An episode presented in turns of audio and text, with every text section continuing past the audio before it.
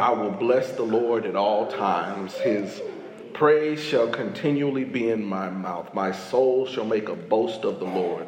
The humble will hear thereof and be glad. Oh, magnify the Lord with me.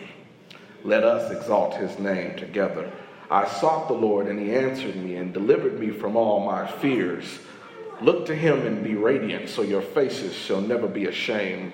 This poor soul cried and was heard by the Lord and was saved from every trouble. The angel of the Lord encamps around those who fear him and delivers them. Oh, taste and see that the Lord is good, and happy are those who take refuge in him. Fear the Lord, you his holy ones, for those who fear him have no want. The young lions suffer and want and hunger, but those who seek the Lord lack no good thing. God's word for God's people, and God's people said, Amen. For the time that is ours to spend together, I want to talk a little bit about blessing the Lord. Again, I say I am partial to Psalm 34, not only for what it says, but for what happened prior to the psalm being written. It is attributed to David, uh, a man after God's own heart. And I like to look at David because David didn't always do the right thing. And I don't always do the right thing. Archbishop Baron Ash once said that the issue with us sometimes in the Bible is that we read the Bible looking for heroes when we ought to be looking for friends. These are people who get frustrated like we do. These are people who get mad like we do. These are people who have trouble getting along with people like we do. These are people who are told to do certain things from time to time and don't always do it. And David did not do everything right every time, but they still said that he had a heart after the Lord. So here you have David in this time, and I won't read all of it for the sermon time sake, but uh, in your leisure time, you probably want to go to 1 Samuel right around about 18 through 21 to get the story and what was the build up because that explains a lot of what happened to David before we got to the I will bless the Lord at all times. You know, I'm reminded of a, a picture I've seen of Michael Jordan, and you know, Michael Jordan is attributed to be the greatest basketball player of all time. He revolutionized the game. The way he trained is the way people now trained to play the game afterwards. But this picture I see, he talks about in it how many times he was given the ball for the final shot and missed and lost the game. He talks about how many shots he's missed over his career, how many games that he's lost, and everybody calls him the greatest player of all time, but they don't understand that all of those victories came off of learning from the failures. He's someone who was cut from his high school basketball team in ninth grade, but went on to win multiple championships. This was someone who could not beat his own older brother in a game of pickup basketball, and his older brother is not playing professional basketball at all, but he's attributed as the greatest of all time. Well, I guess what I'm saying is, is we look at someone where they're at and we don't understand the struggle that they went through to get to where they're at right now. And in order for me to truly appreciate Psalm 34, I appreciate it more because I look at what David did and what David went through before he was able to say that. Amen. The struggle, the story, everything that happened before that. So here you have David who's been anointed to be king, which is a great thing. The only problem with being anointed to be king by God is that there was already a king in place by the name of Saul. Can you imagine being appointed to replace somebody while they're still living?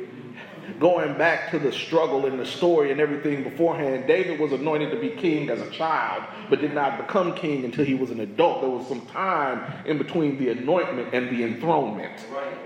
There was a process. It wasn't just given to him and during that process, there was a bit of conflict. There was a bit of struggle because Saul was still the king. Not only was Saul still the king, Saul had a son by the name of Jonathan. And normally, when you have a king, you're supposed to pass your inheritance on to your son, but you are sitting here looking at your replacement. Your replacement is coming to your house. Your replacement is eating your food. Your replacement is playing with your son. They're best friends. It's a little difficult. So Saul wasn't too happy about that. Saul wasn't necessarily happy about being replaced while he's still in the seat. There's a process, there's a struggle. And so here you have Saul, and Saul has decided, well, I know how to take care of this. I'm going to kill David.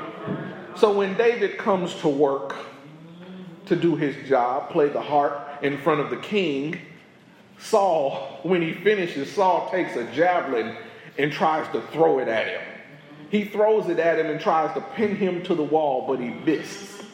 So here you are going to work. Can you imagine going to work and your own boss trying to do you in, your own boss waiting for you to finish a presentation and then trying to pin you against the wall, try to make you look bad? Can you imagine being around some friends and they wait till you finish, so called friends, and they try to pin you against the wall? And that's what Saul was doing to David. Ah, so David decided, mm, I don't think I really want to go to work anymore. So he started calling getting sick. I'm, I'm still in the Bible. Remember 1 Samuel about 18 through 21. He decided not to come into work because he didn't want to get, keep dodging spears after he played these instruments. So he called in sick. And he called in sick so many times that Saul said, I need David here. If he's sick, bring the whole bed into the throne room because I'm going to see him as his wife. And he found out he found out that David was not in the bed anymore. They had put some goat hair down to make it look like he was high. You know how when you're trying to hide and you want to look like you in the bed, you put some pillows under the covers and everything. David tried that. And he was long gone. So David was on the run from Saul. David had nowhere to run, and he went to the priest Abimelech trying to find out who knew and who didn't know, and he tried to get some supplies to go, but there was he asked Abimelech, Well, I need all the bread you can give me.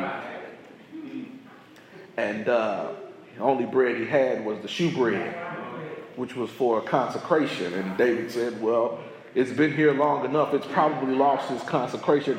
I'm going to take the bread. I need to go. I need food for the run, and not only that, I need weapons. And they said, Well, there are no weapons available except this one. And which one is that? It was the sword that was used to kill Goliath. Yes, we talk about often that David uh, defeated Goliath with the stones, and that is true. But once he had knocked him down with the stone, he went to the Philistine and grabbed his sword to ensure the job was finished. And so they kept that sword as a trophy. So here we have holy bread that was supposed to be for the ceremony, and we have something that was used to kill the Philistine, and that's all he had. Sometimes when you have to go, you don't get your choice. When it is time to evacuate, when it is time to move, you reconsider your priorities. There are things that happen in your life when there's a storm that is coming, when you feel like your life is in imminent danger. Some of the stuff that you thought you cared about, you don't necessarily care about. It's no longer important.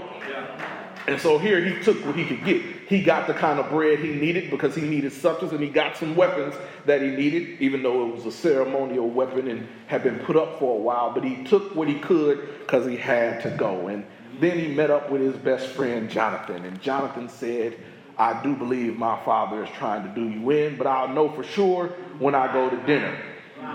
So here you have Jonathan going to dinner, and David misses one day of dinner after already missing work. And now David misses another day of dinner, and Saul asks Jonathan, Hey, where is David? Oh, he asked, uh, what had happened was, see, um, he told me he had, he had to go home for a celebration, and so, you know, I let him go. And Saul knew his son was not telling the truth. You know, you spend enough time around your children, you're able to figure out what they're trying to do before they try to do it. As uh, one person used to say, you can always stand a little more greasing because you ain't that slick. Uh, he knew he was lying, and so Jonathan went back and told him, David, you need to go. You need to get out of here. It's not safe for you. So he left. And when David left, the only place that he could go was Gath. Gath is not the place David needs to be. We, we call it Gath, but they also called it something else. They called it where the Philistines lived. Uh, furthermore, if you need to break it down a little more, Goliath was a Philistine. So here you have David, who's been made famous for defeating the Philistine, the chief Philistine warrior, and he has to hide there, and he thinks maybe they forgot who I am. They didn't. So here you have the most famous Hebrew boy at the time who's been made famous for defeating the Philistine in Philistine country with the weapon he actually used to defeat the Philistine. They brought him before the king and and David David played crazy.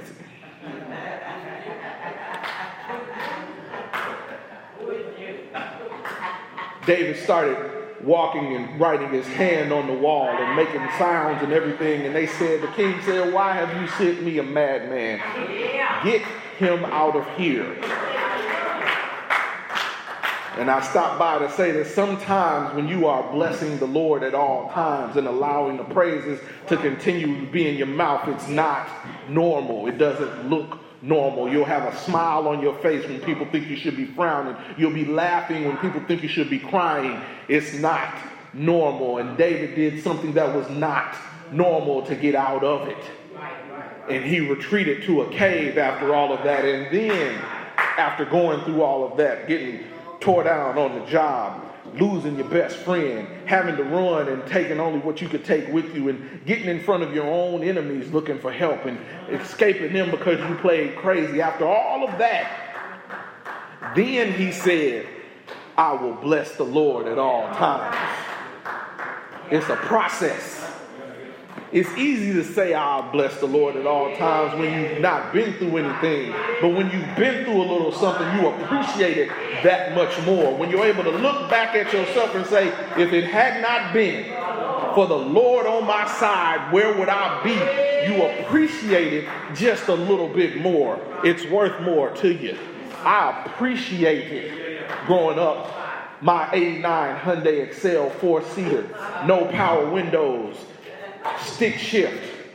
I can tell you about the interior. I appreciate it. You know why I appreciate it? Because I had a job, and that job was bagging groceries at Kroger in Indianapolis, Indiana on 86th Street.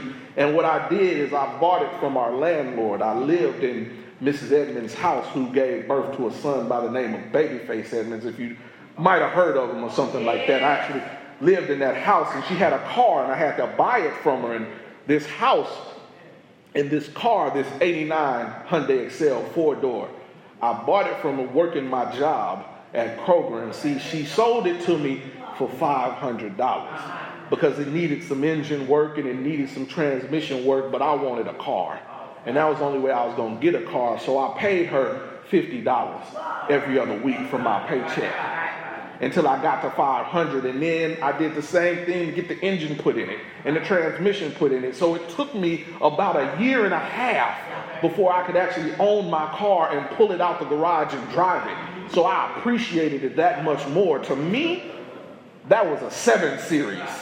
To me, that was a limo because I had worked for it. I could tell you how I bagged groceries and got tips, and I can tell you how while I worked during the Christmas holiday, I got so many tips that day. I got about a hundred dollars in tips, and I was happy because I'm two payments ahead now with that money. I took the whole thing and did that because I appreciate it. When you work for something, you appreciate it that much more. And that's why David was able to work through something. He had been through something and could say, I will bless the Lord at all times because it meant something to him. He thought about what he lost that whole time, but in the fact that he lost all of that, he still did not lose the Lord. Friends and family may forsake you, your job may forsake you, but the Lord will never leave you nor forsake you. So he says, I will bless the Lord at all times. I like that because there is no qualifying statement to that. There is no mitigating circumstance to that. There is no but clause in there. It is clear. When will you bless the Lord? At all times. You will bless him, and your praises will continually be in your mouth. Your soul will make a boast of the Lord, and the humble shall hear of it and be glad. And then he says, Oh, magnify the Lord with me. Let us exalt his name together. I may sound like a broken record about this, but let us exalt this name together. Let us magnify the Lord with me. That implies that you are not supposed to do this by yourself. The Bible says, Behold, how good and pleasant it is for brethren to dwell together in unity. Hebrews goes on to say, Fail not to assemble thyself. We are supposed to worship in community. If the doors of the church were to close, would the community miss it? Would the church, would the community even know that it was closed? We are to worship together. You worship together, and you don't just worship in gathering, you worship in your work. The Bible says, in everything that you do, work is unto the Lord and not as unto man. So, how you treat people on the job, how you do your job is an act of worship. How you treat people is an act of worship. Gandhi said that he has no problem with Jesus. The problem he had is with the bride. And the bride of Jesus is the church. So that would lead me to believe that he probably ran across a couple of Christians that didn't treat him too well. The church. But you bless him at all times everything that you do should be as if God is watching. Even if nobody else is watching, God is watching. It's interesting that it says, you know, to praise the Lord at all times and that your soul shall make a boast of the Lord. And I find it interesting when I was preparing for the sermon that they both bless, uh, praise and boast come from the same Hebrew word. Same Hebrew root word, and it, it, it, it, it involves offering yourself to God. I saw an example yesterday at this men's retreat I ended up preaching at where someone said, you know, if you say you're going to give something to Jesus, you can have a set of mints in your hand and you say, I'm going to give you these mints, but then put them in your pocket and walk away. Did you really give them your mints? Did you really offer them your mints? No, you did not. In order to give yourself to them, you have to give it to them and leave it. You can't take it with you. So you offer yourself to God. You are no longer your own. You offer yourself to God. I, the Bible says, I've been crucified with Christ. Nevertheless, I live. It is not I who lives, but the Christ who lives in me. It is not my life. We are offering ourselves to God. And then it says, Let the humble hear, of, hear thereof and be glad. That means that others are supposed to hear of it and be lifted. Those who are on the down and out, those who are not feeling their best, they need to be able to be encouraged by your spirit They need to be able to be encouraged by your countenance. They need to be encouraged by how you feel, and how you feel will be able to lift them up. Time and time again, I hear about people being in certain situations when they're believers and they're around other believers, and somebody just comes up to them and asks, What is it that has you always in a good mood? Why is it you are able to keep calm while everything is going on and falling apart around you? Because your hope is in the Lord. The hope is in the Lord. I am, I know everybody is enjoying these wonderful low gas prices. It's spectacular. It's a break on my pocket as well, but I also know that when the gas prices drop, the gas companies start to drop people. But because I know where my help comes from, while everybody else is getting nervous about it, I am coming into work calm because my help comes from the Lord. And even if they tell me, Johnny, I need your badge and I need you to go ahead and walk out the door, I'll still be all right because I know from the Lord is where my help comes.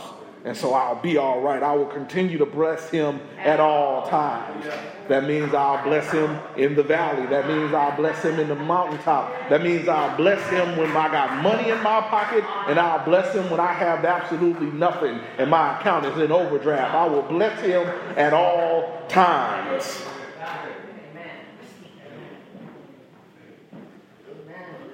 And because I will bless him, those who are not feeling so high will be able to be lifted up. That is what we are supposed to do as Christians. Our praise is supposed to elevate others' praises. That's part of the problem with praise right now. We have turned praise into entertainment. We are more concerned about the created one than the creator. So if they're not singing our favorite song, if they're not singing the song that we like the way that we like, we don't praise as much. It ought not be about who is praising, but who we are praising. And it ought not just happen at church. You ought to be praising on your way to praise. You ought to be worshiping on your way to worship. It is not about you being entertained, it is about glorifying God. Isaiah tells us that our purpose is to glorify God. That's what we are created for. So, this praising, this blessing at all times the text moves on in the first three verses is about praise, and it moves from praise to thanksgiving right around verse 4. Praise is to express a warm approval or a, uh, admiration of, to commend or express or applaud or to speak highly of, to congratulate of sorts, to express one's respect and gratitude for someone and it's an approval or an admiration of someone for something. And so at the beginning of the text, blessing the Lord at all times, and the praise is continually being in his mouth, we are praising God for who he is.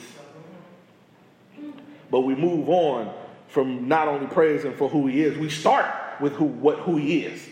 That's where we start, and then the text goes on to from praise to thanksgiving, which is an expression of gratitude, and the gratitude is being thankful showing appreciation for or returning an act of kindness. So we move from who God is to what God has done.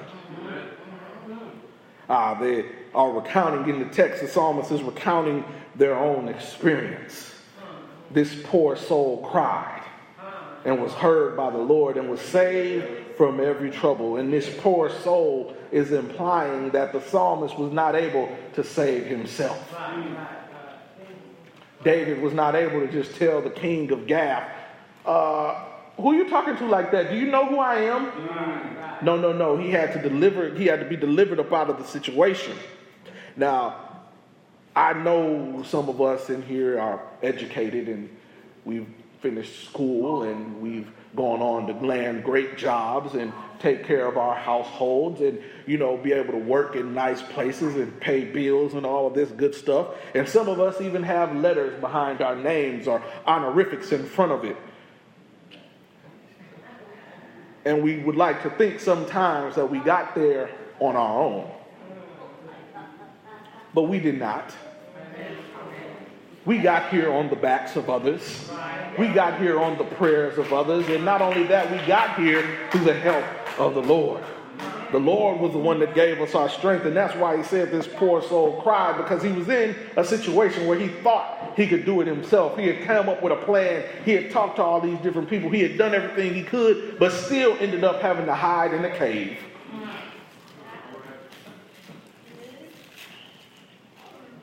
Our help comes from the Lord and is saved from every trouble. Those who call upon the name of the Lord will be saved. We ought to be able to ask our Father for help. It should be commonplace. We should have a relationship with Him so that it can be done. You're unable to get the benefits without the relationship. We're more comfortable giving money to somebody we know than somebody we don't know. Amen.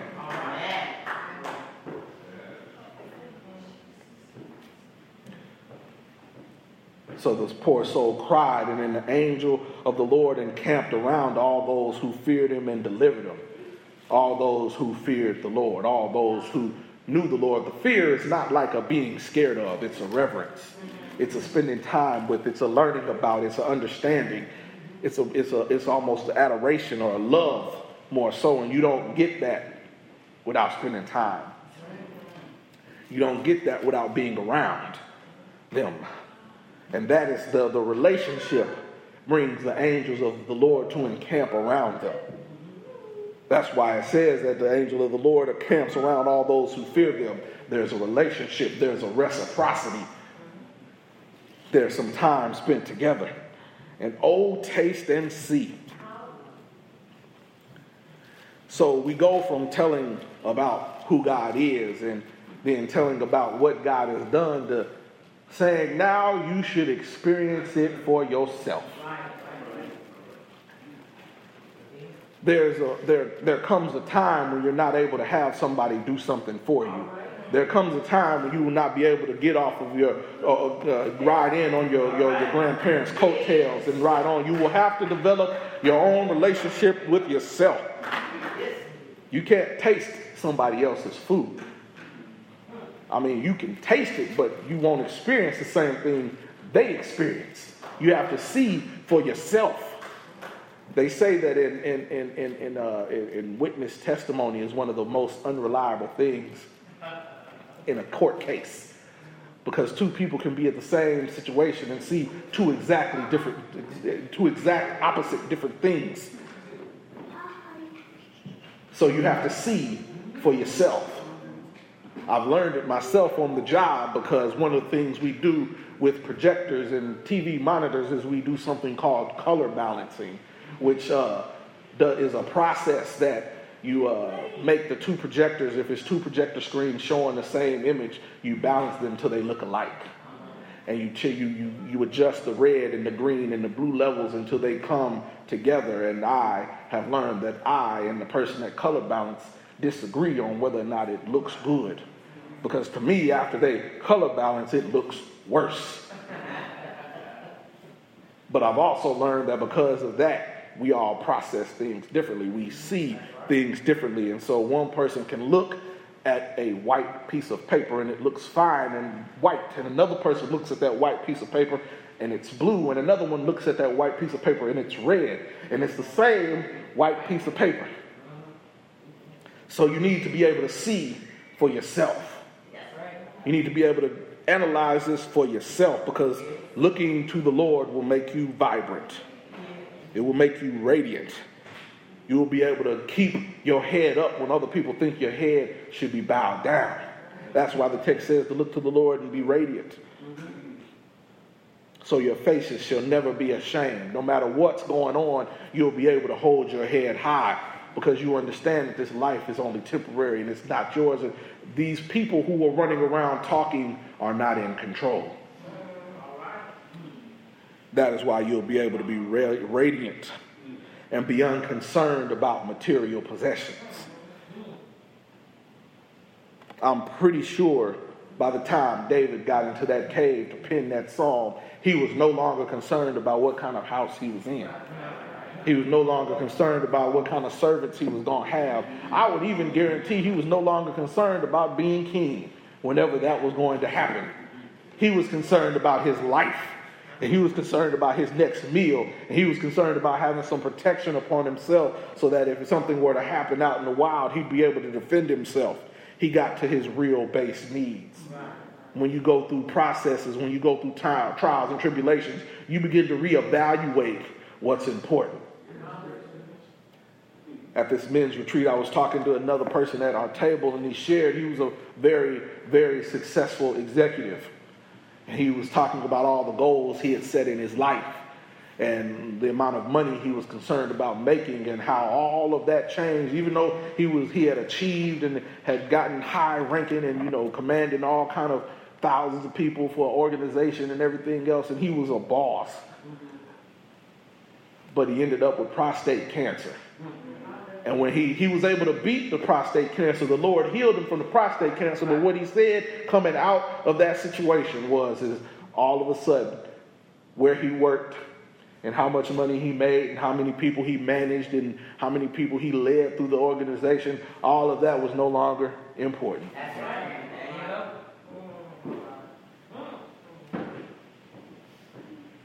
He was more concerned about taking refuge in the Lord. So you understand what is important. You understand what really matters in these kind of things. You understand what it means to bless the Lord at all times because you focused on Him. Reminded of the hymn that says, I love the Lord.